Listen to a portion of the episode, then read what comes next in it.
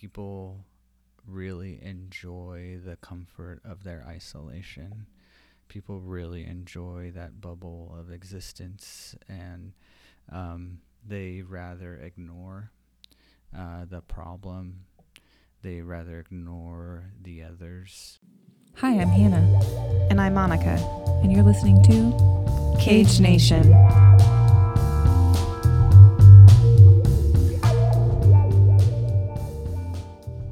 Welcome back, Cage Nation listeners. Hello, welcome back. Hey, Monica. Hi. How are you? I'm doing pretty good. How are you? Great. So, this month's episode's going to be a little bit different. Yeah, hopefully you're ready for it. This month, what we're going to be doing is some narration and some reflection on the episode um, that we have recorded with a guest, Anthony. And so we're excited to do it. It's just a different way for us to think about the content and the conversation and to share it with you all. So, this month's episode is community.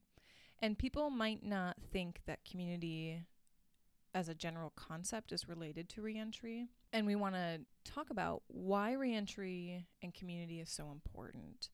So, Monica, why did we ask Anthony to be part of our community episode?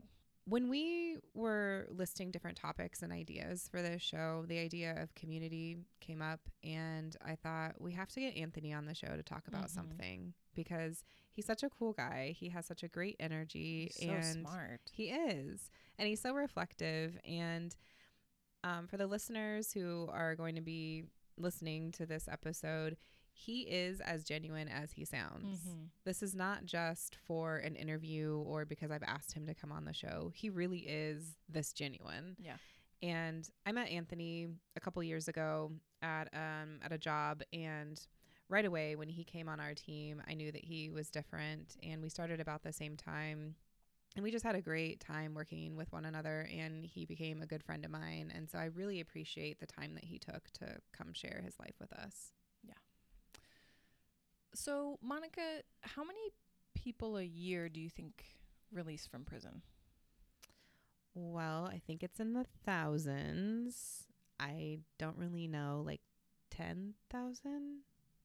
Close. Okay. It's 9 million. Uh oh, I was a little off there. A little bit. Sorry, guys. So, 9 million people release from prison every year You're kidding me. in the United States. That is crazy. 9 million people. And where do you think those people go? Back to jail? They go home. Oh, okay, They go home and whatever that looks like. Eventually back to jail. we'll talk about that later.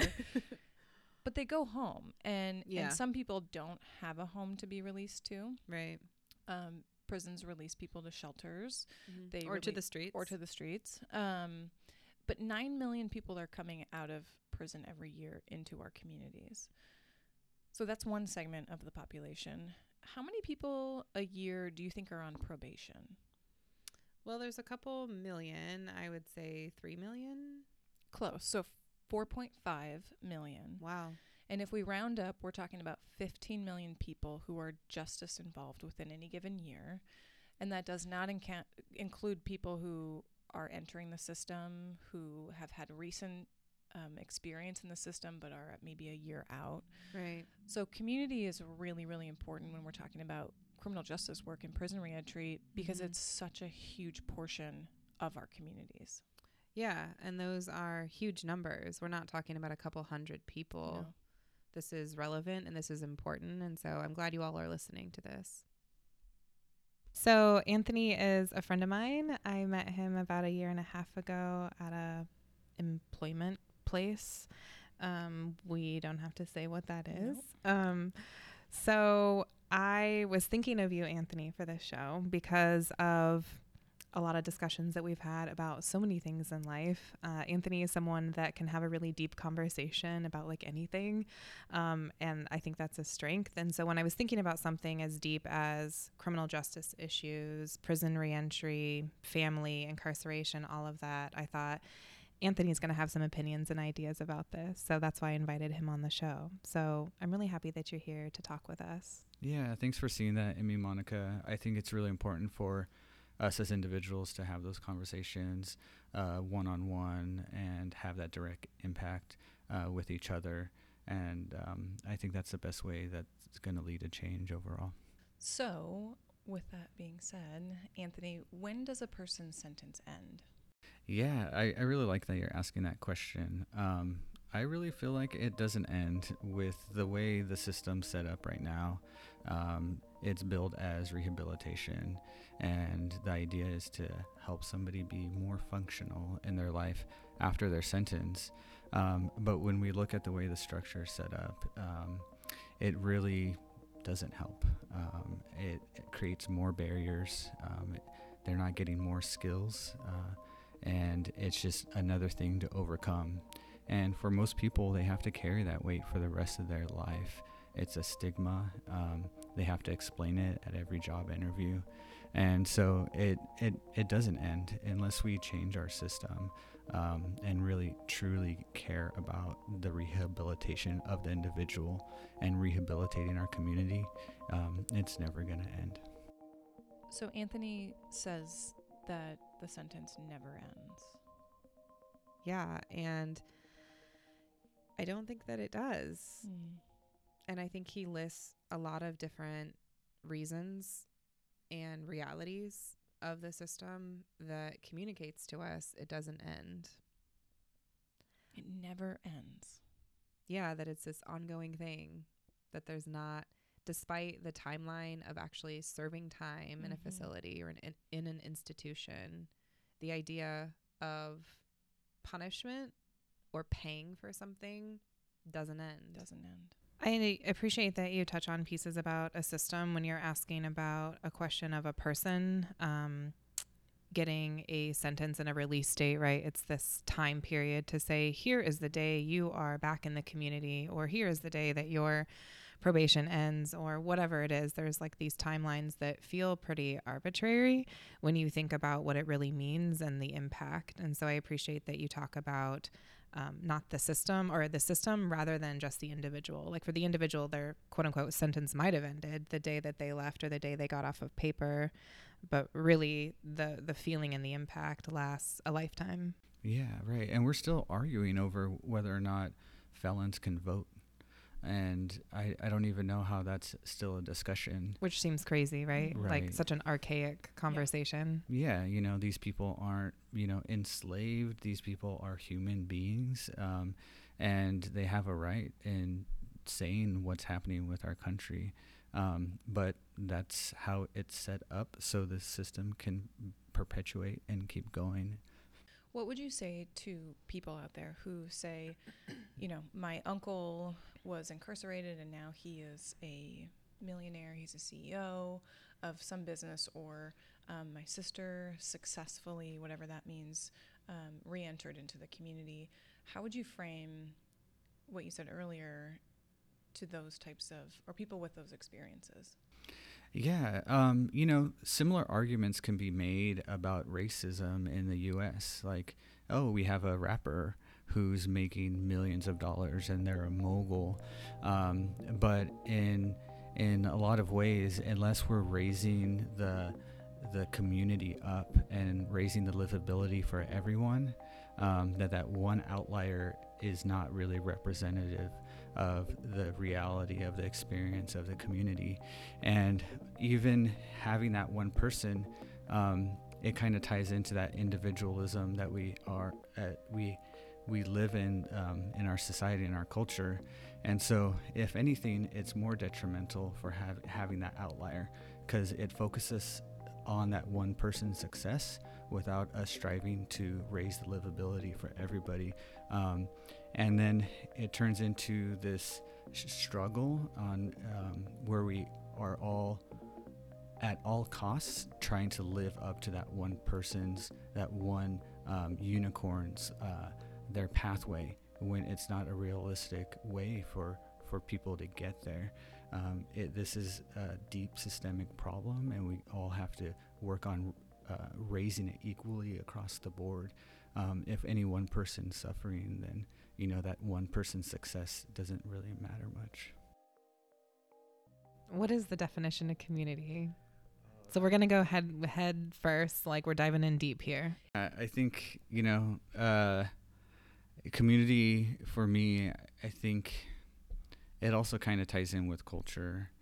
Um, for me, and it actually is only something I came to as an adult and kind of trying to unwrap my my trauma and my trauma history.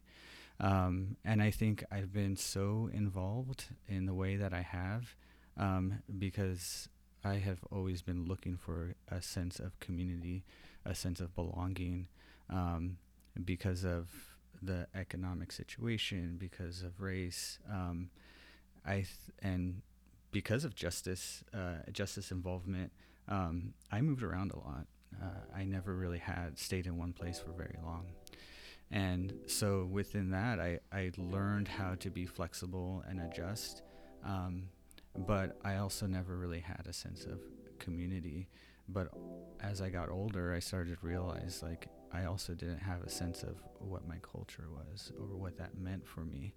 And um, so when I got here, I realized that those gaps of communities um, were really huge. And then as I started doing the work, I started realizing that um, community building was me trying to connect with my culture and help people find their culture. Um, and ultimately, it just really comes down to roots um, and having this foundation of either people or places or even um, this bedrock of ideas where we can all um, connect to that as a foundation and then grow up through that. Um, and I think community can lead to uh, culture, and they're pretty intertwined. Uh, so I think, yeah, a lot of my involvement um, and my passions, in some ways, it's been a healing process for me um, as a, a, tree without roots, um, and trying to figure out where my community lies um, in in a in um, a search for my culture and um, and trying to connect with other people who are experiencing similar barriers. Yeah. What does it mean to be part of the community but also part of the criminal justice system? Being a part of the criminal justice system um, is something that you carry with you. Uh, and that kind of ties into that first question when does your sentence end? Um, and I think uh, being involved in the criminal justice system is something that you always carry with you. Um, and so when I've found community and I've found um, spaces where I've wanted to build relationships, I think it's it has to be genuine. And when it comes to a community wrapping around issues of justice involvement, um, there has to be some lived experience. There has to be some understanding of what that experience looks like in order for it to be a holistic approach to community building, um, a holistic approach to relationship building, coalition building. Um, so I think that having some kind of involvement or um, is just an, a concept or a trauma or a shared trauma um, that we can all um, connect with as a community. Uh, so yeah, I think it's very important in community community building to have uh, a common lived experience and to be able to share that in a genuine way helps you know with that community building aspect yeah you mentioned the word uh, trauma in relation to like uh, making connections in the community with people because um, that can be a common um, I don't know if it's a starting place for people, but it can be a common connection because that word can mean so many different things. When you think about those who have been incarcerated or those who have interacted with the system or been largely impacted by the system, why is trauma one of the things that comes to mind? I think trauma comes to mind uh, for a lot of reasons. I think, yeah, in one sense, um, trauma could be this rallying point where we're all acknowledging something that we want to grow, um, and but also it could be something that we perpetuate. The word trauma that Anthony is using is really important, and he's using it for a reason. Yeah, he's using it for a reason because he's talking about shared experiences, and we understand in our work that trauma as a shared experience is pretty universal within this community. How do we understand or know what trauma is defined as? Yeah, that's a great question. I think that it's a term now that is used more often. Mm. When we're thinking about the definition of trauma or what falls within um, something being traumatic for somebody, really it's just an experience that overwhelms someone's ability to cope. When I was working with people who were incarcerated, often they listed getting sentenced to prison or coming to prison as one of the most traumatic things that they had experienced. Mind you, these are people who often grew up in homes with sexual abuse, who went through crazy medical things, who lost their parents, who were involved in domestic violence, things that might come to our minds more often than going to prison. But going to prison um, for many folks is one of the most traumatic things that's ever happened. And I think what's important about why Anthony's saying this is because the shared lived experience is what is uniting people together and what is supporting people in healing after their trauma. Trauma could mean a bunch of things, and um, I think as humans interacting with other humans, if we haven't had direct justice involvement, um, most of us, 99% of us, have had some sort of trauma, and that's something we can relate to. Um, we, or most of us, have had experiences that have la- left a lasting mark on our psyche, on our body. Um, and even though we haven't been locked up or watched a family member get, you know, taken away as you're a child, being left alone at the, at your home, um, we all know what it it's like to experience pain. Um, you know, uh, whether we lost a family member through illness, um, it's just this a, very similar feeling. And um, when you look at neurodiversity, it has the same impact on your mind and your brain. Um, and so, when we acknowledge that these individuals have experienced a very specific trauma, um, we can't really remove ourselves from that experience. You know, it's something that we can look at and um, we can identify with, uh, even if that isn't our own specific experience.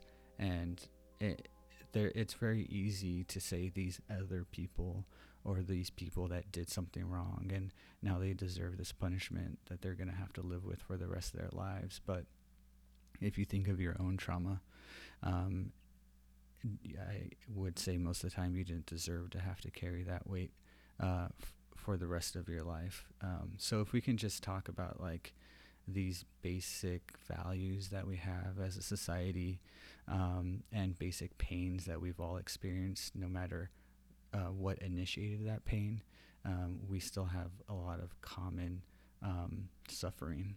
And unfortunately, you know, there's a lot of suffering and if we can just acknowledge that it's a common experience to have suffered and to have experienced trauma, then we're one step closer to um, building community around issues like justice um, and justice involvement.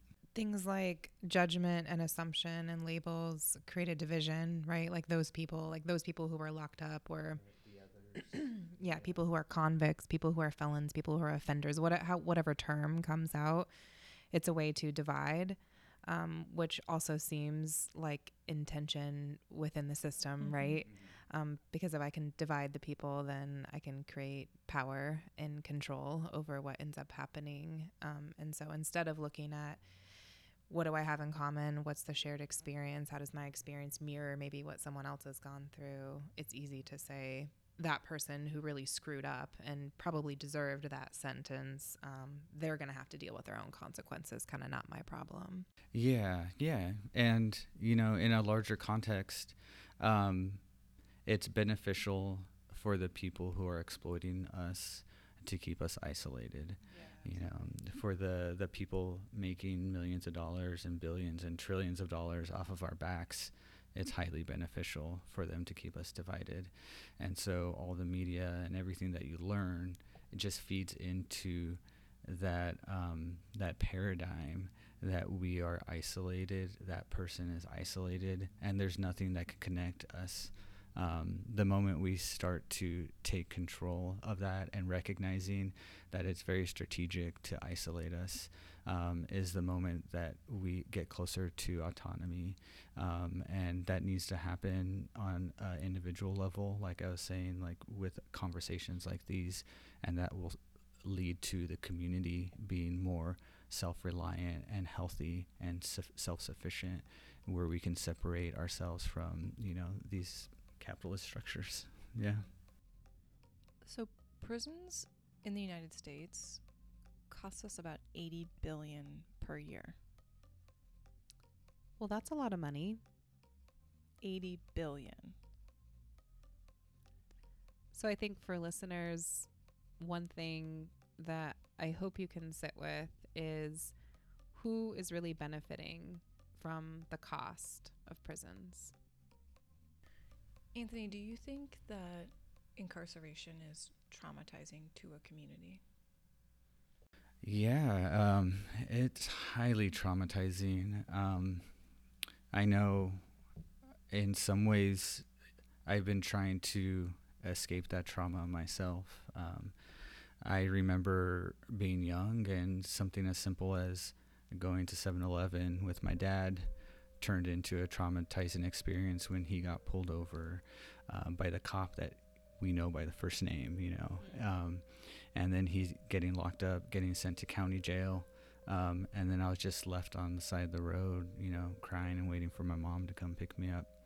Um, and so being separated from this person who, you know, I needed guidance from, I needed to learn how to be a functional adult. Um, and now there's this gap and where I can't connect with them. I can't, um, you know, debrief about my day. I can't get guidance. And so here I am as a young man uh, trying to understand the world around him without having some kind of mentorship. Um, and I, I remember visiting him and stuff, and but it's just not the same. And so now you have a bunch of um, isolated people again um, trying to figure it out uh, on their own. And I think one of the great benefits of community is that we can mentor each other, we can inspire each other, which helps us stay away from making the same mistakes. Um, and once we grow, we hopefully will avoid similar mistakes, and then we can reach a higher level of understanding and, um, I don't know, health overall. And so you're extracting people, you're extracting knowledge, you're extracting experience, you're extracting mentorship. Um, and so, you know, it's almost like fumbling around in the dark when you have incarcerated folks. Those people are trying to survive day to day on the inside, and on the outside, you're trying to do the same, but you just don't have your friends, you don't have your family from one day to the next. And even when you do have them, you don't know when they're going to be gone. You know, it could be tomorrow. And so you're always running your game or trying to survive, not knowing um, if any of it's going to be stable.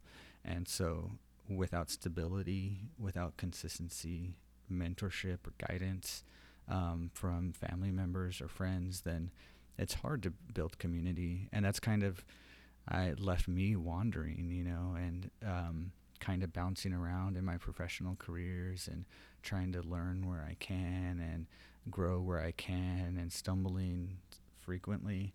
Um, but that's why I couldn't find a community or I had a hard time com- finding community.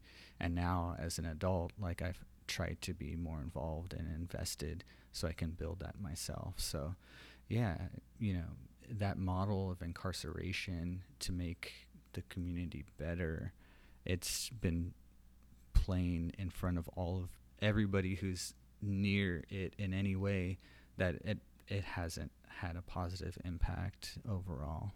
And when we think about communities of color specifically, one in three African American men and one in six Latino men are incarcerated. So we're talking about huge sections of communities who are completely removed from the larger community, furthering that isolation and um, you said earlier, individualistic consciousness.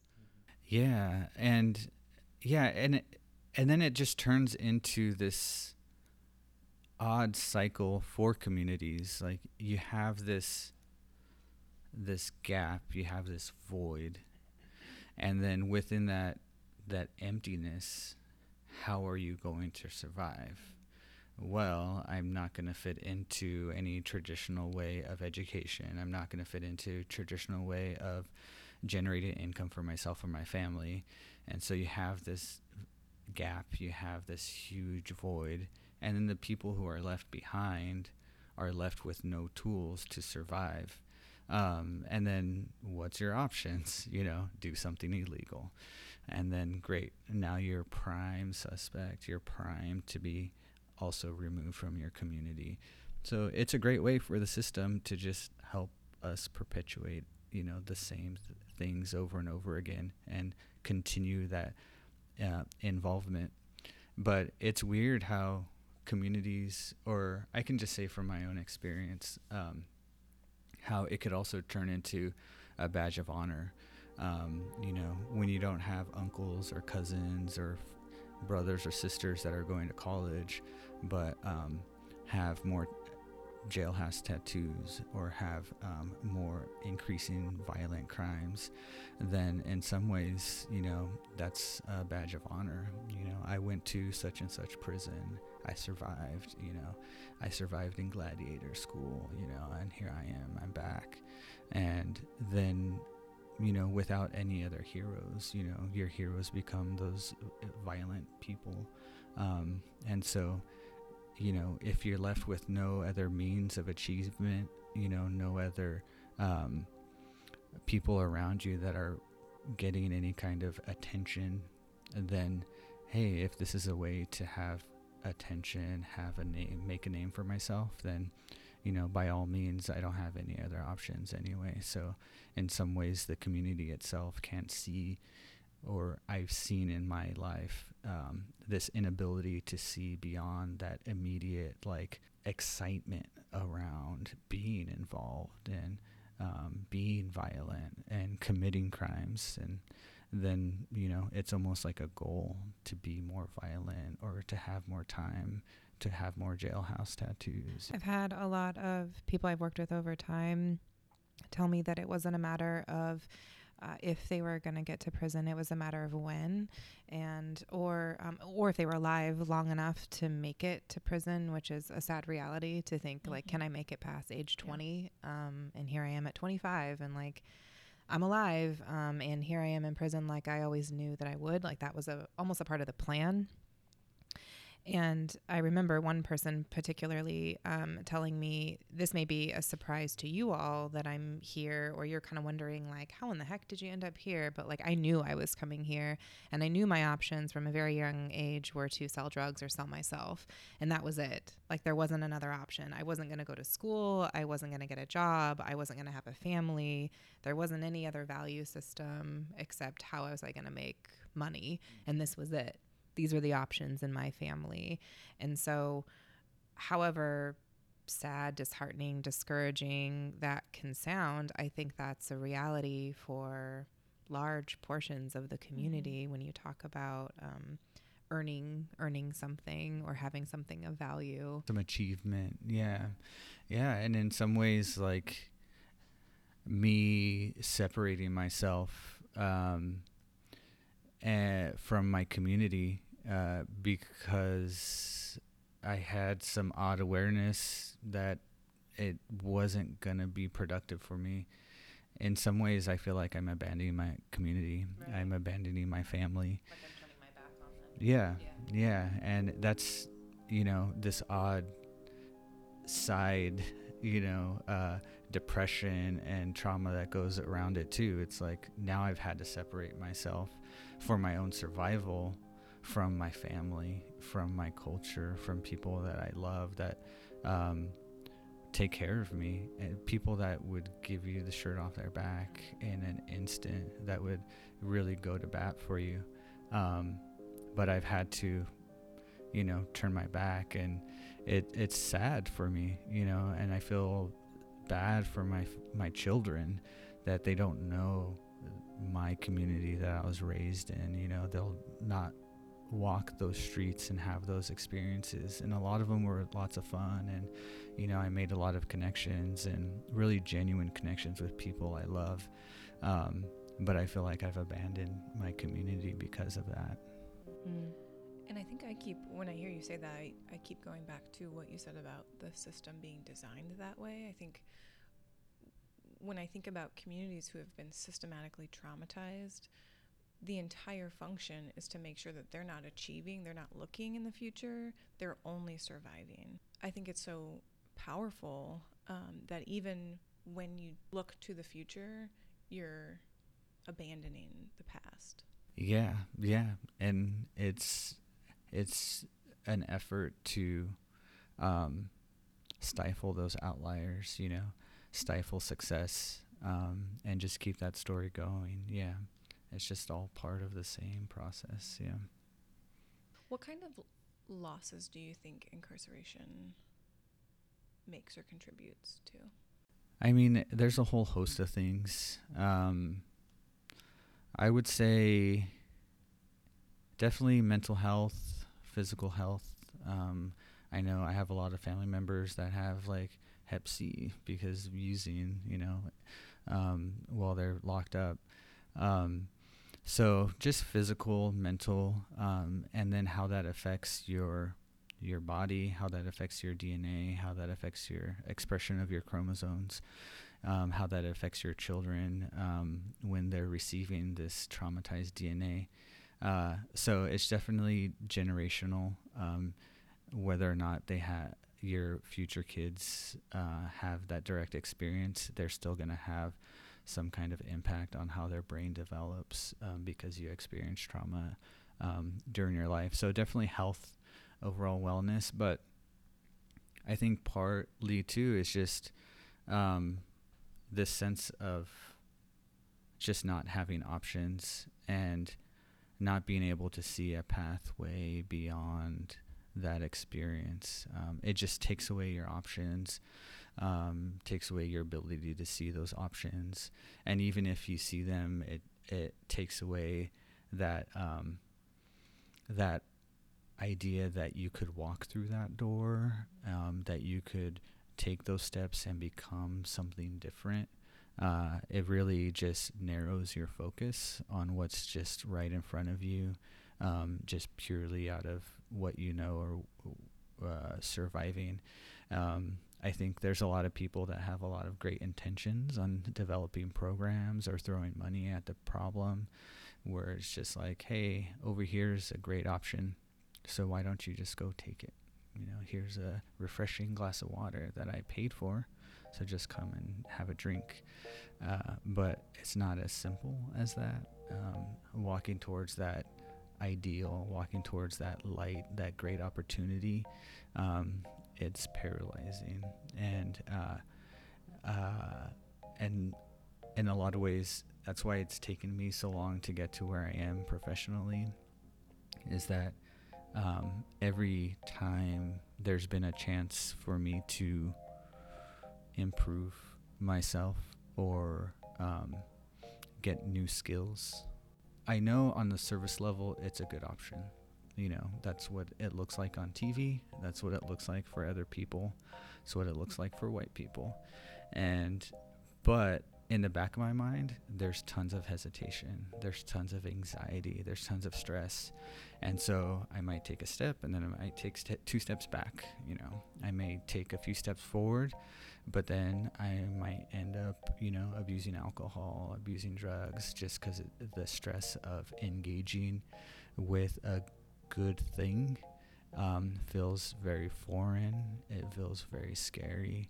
Um, and so it just it just feels like it narrows your focus and it, it just removes that idea that you could be something different so recidivism there's a lot of different definitions states have their own definitions of what recidivism means nationally there's a definition but really we're talking about rearrest or re-entering the system monica the recidivism rates in, in the united states are between 70 and 80% within five years out of prison or some type of sentence. Mm.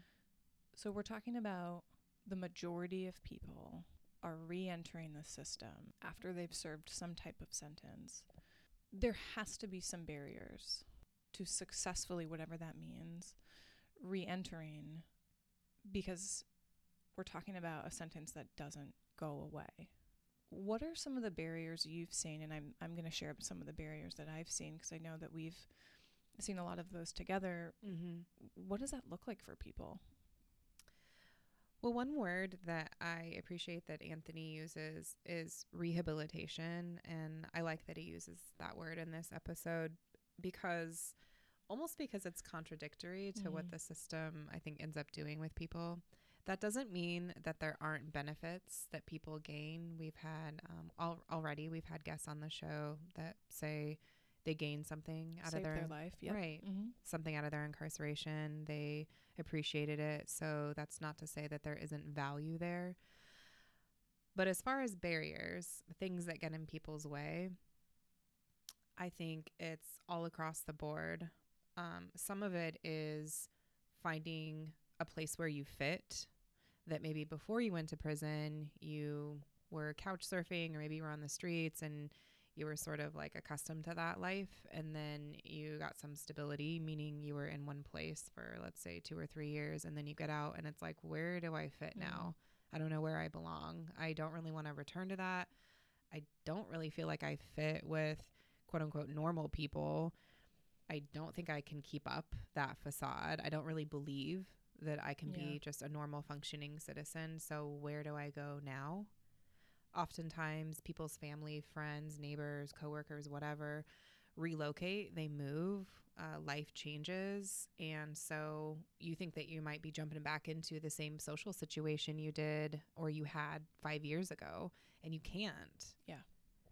Sometimes, um, the way that people have supported themselves for a long time, whether that be by legal means or not, they can't do.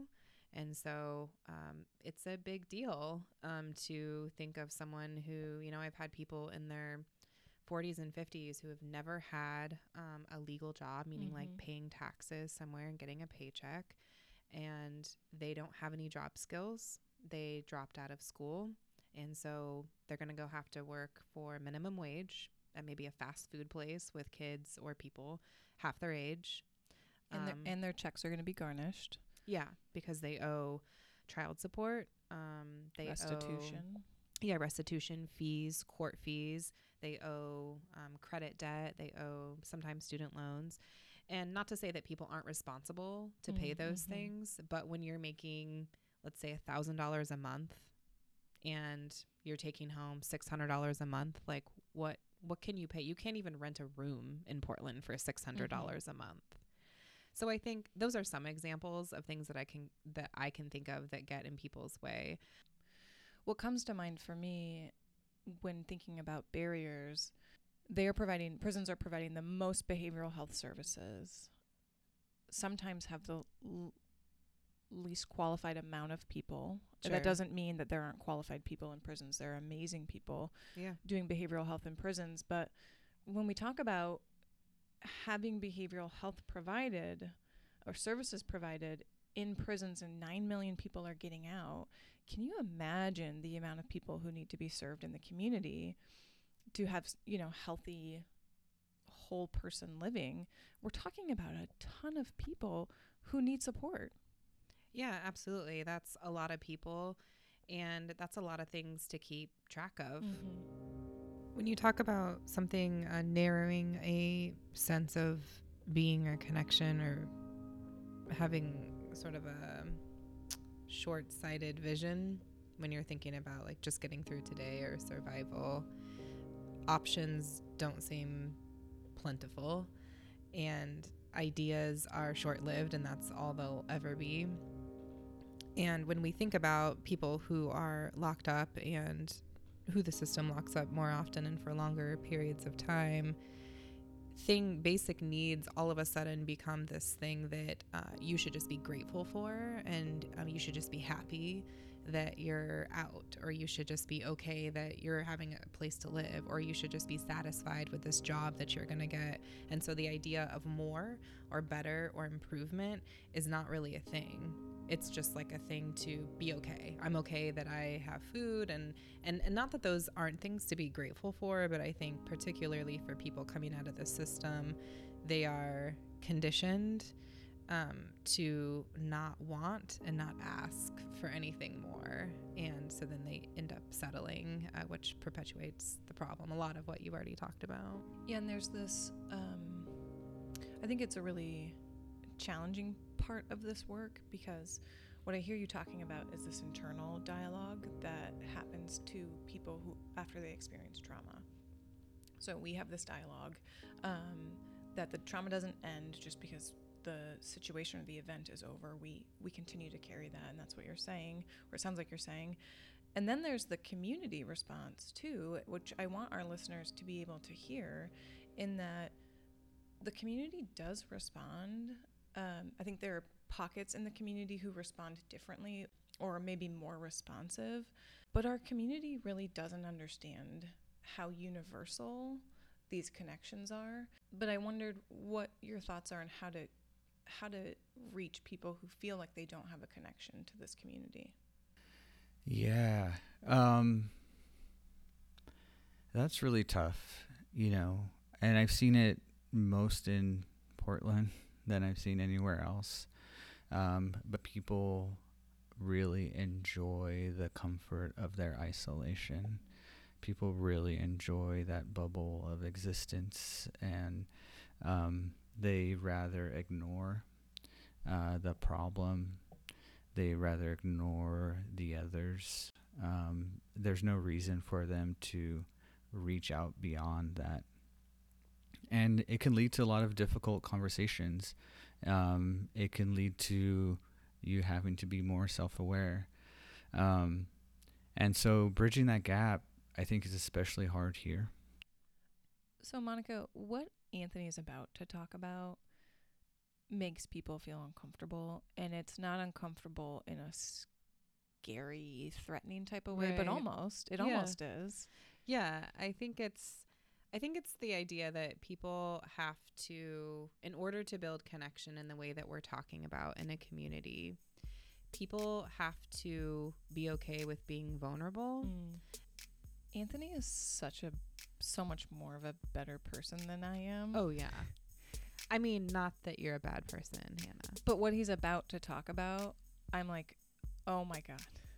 It sounds so easy for him it's such a blind spot i think mm-hmm. for us mm-hmm. you know we've talked about our own privilege on this show and really being transparent about how much space that we take up and so the idea that like no i just would rather be comfortable no thanks yeah and not like have to deal with all of that mm-hmm. that sounds mm-hmm. hard yeah um he actually intentionally uh, seeks out tough situations and not only tolerates it but actually enjoys the idea. Leans in. Exactly. Um, but what I try to do personally is find spaces that I've never been to before. Um, I make sure that even though I have means to drive to work, I prefer to take public transportation. I prefer to be around other people that are commuting just like me, um, but that may look different and have different walks of life. Um, uh, my partner makes fun of me all the time because I'll find that random event online that has something to do with community talks or you know human rights or justice or politics. And we show up and there's only like three people. One person's like this you know 80 year old you know like, yeah. exactly. Yeah yeah. And we'll be looking at each other like what is this soundtrack of like some space you know music or something? But it's weird and you know sometimes we get something out of it sometimes we don't but it's just exposing expose yourself to other people um, other walks of life Ex- you know maybe start off slowly exposure and then start off with very mild conversation. But um, if you find th- yourself just kind of doing the same thing over and over again and just existing within this realm of comfort, then that's part of the problem. And, you know, it's hard for you to acknowledge or people to acknowledge that their comfort um, is part of what is isolating us. Um, your comfort is um, part of the problem. Uh, and ignoring the experience of other people um, and the the pain and suffering that they're having to deal with on a daily basis um, doesn't make you a better person just because you're able to you know have a nice car and have a nice house. We all have underlying values that are important to us as people. Um, and that's just, you know, being happy, having joy, um, sharing love, and having connections. Uh, it's a long list, but I think thinking of what are our common values? And how can we connect to other individuals on these common values um, is the best way for us to start to work on building community. And whatever that looks like for you as an individual, but exposing yourself and learning and talking to people and growing and trying to build some kind of something around this common value system, even if it if it's for a minute or two minutes or a day. Um, there's been people in my life where you know I was really close with them for maybe six months, a year, and I just tried to make as genuine as a, of a connection as I could with this person, even though they're much different than me for whatever reason. And then you run into them like five years later, and they tell you how much of an impact you made, and it just blows you away, you know.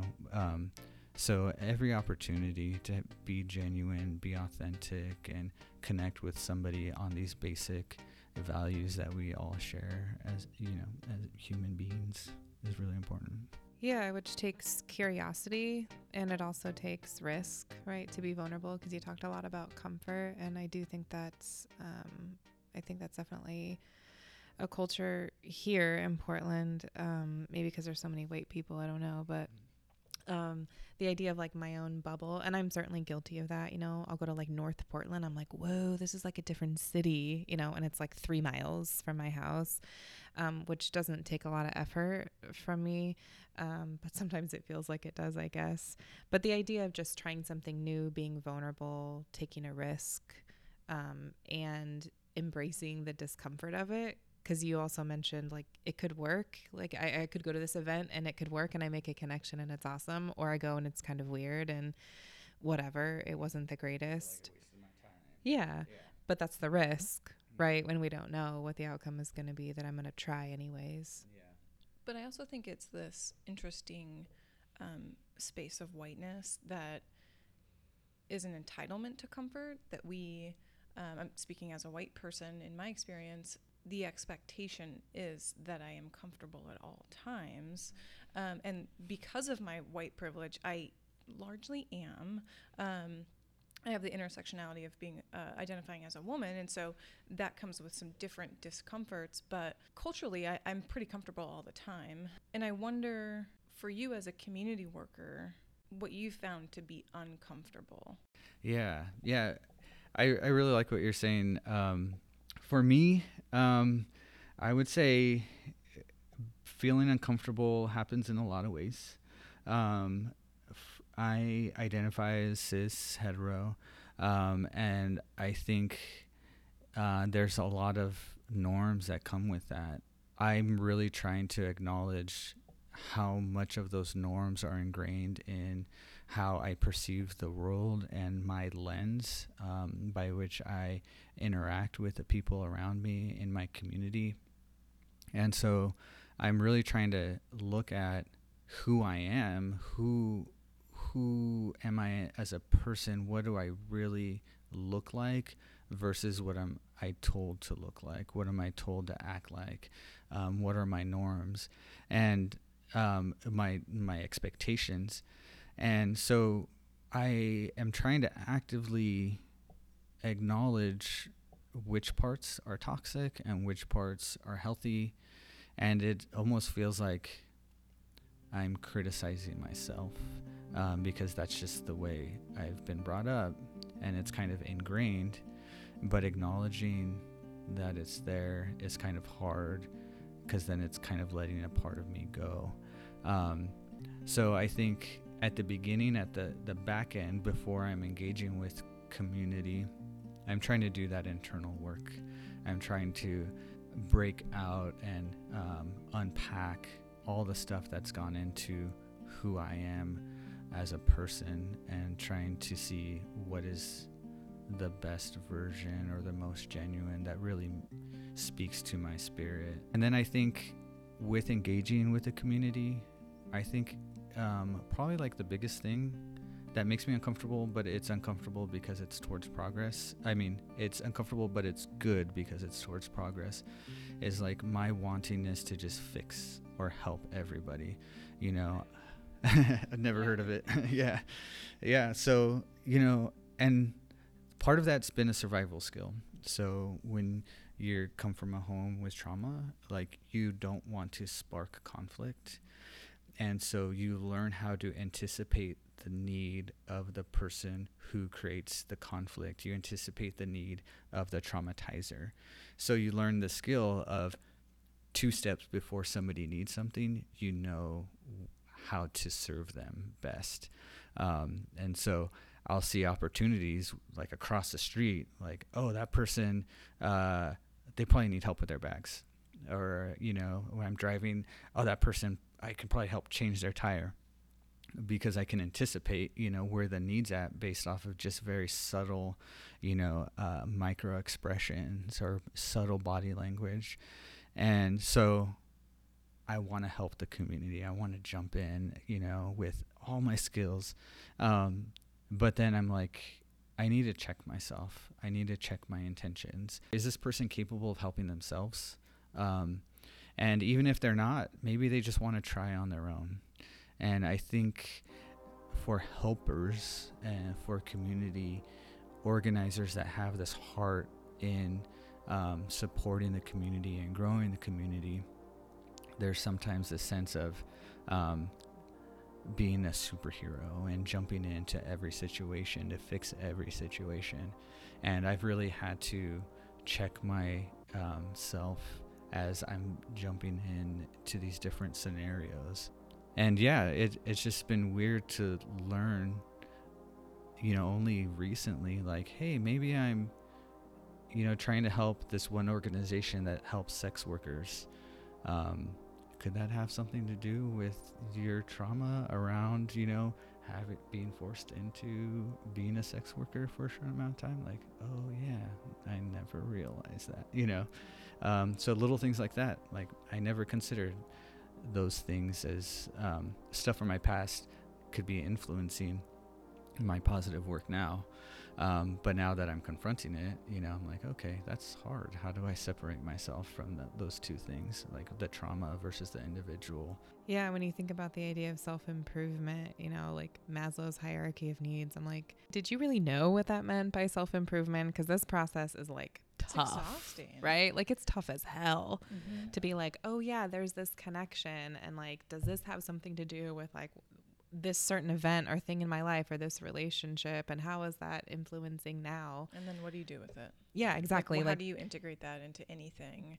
Do um, i want to change it? Do i want yeah. it to be different? What kind of brings me back to the work of working on myself and working on community is like the generational look the long-term look. Like i'm maybe fighting this uphill battle.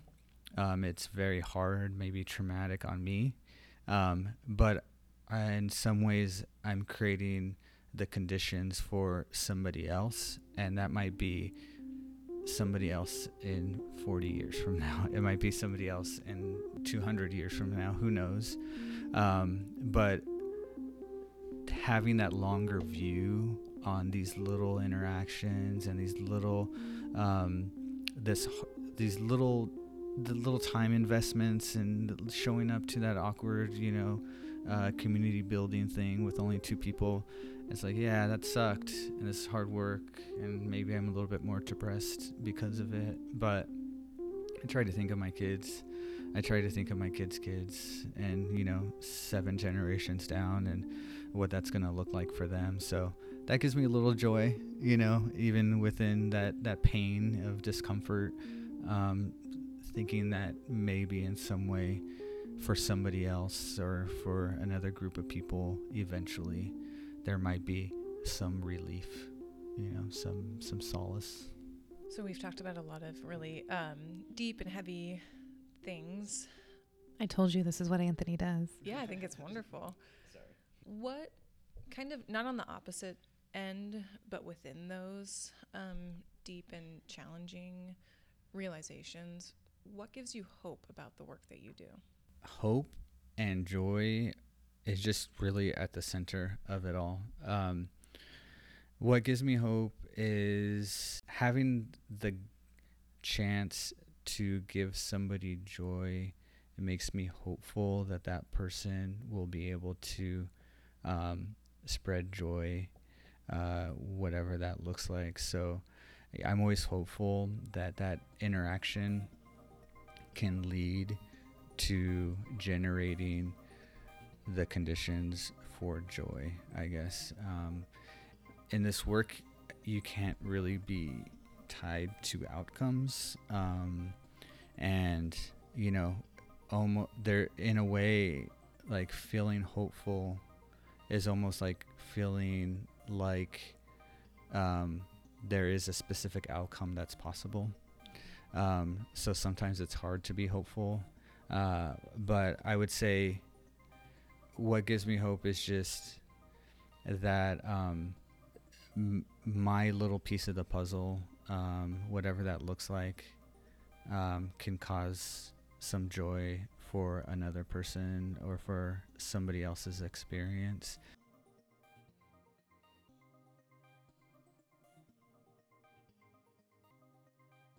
So I really hope that you enjoyed our episode today where Anthony, our guest, was able to talk about so many different things related to community.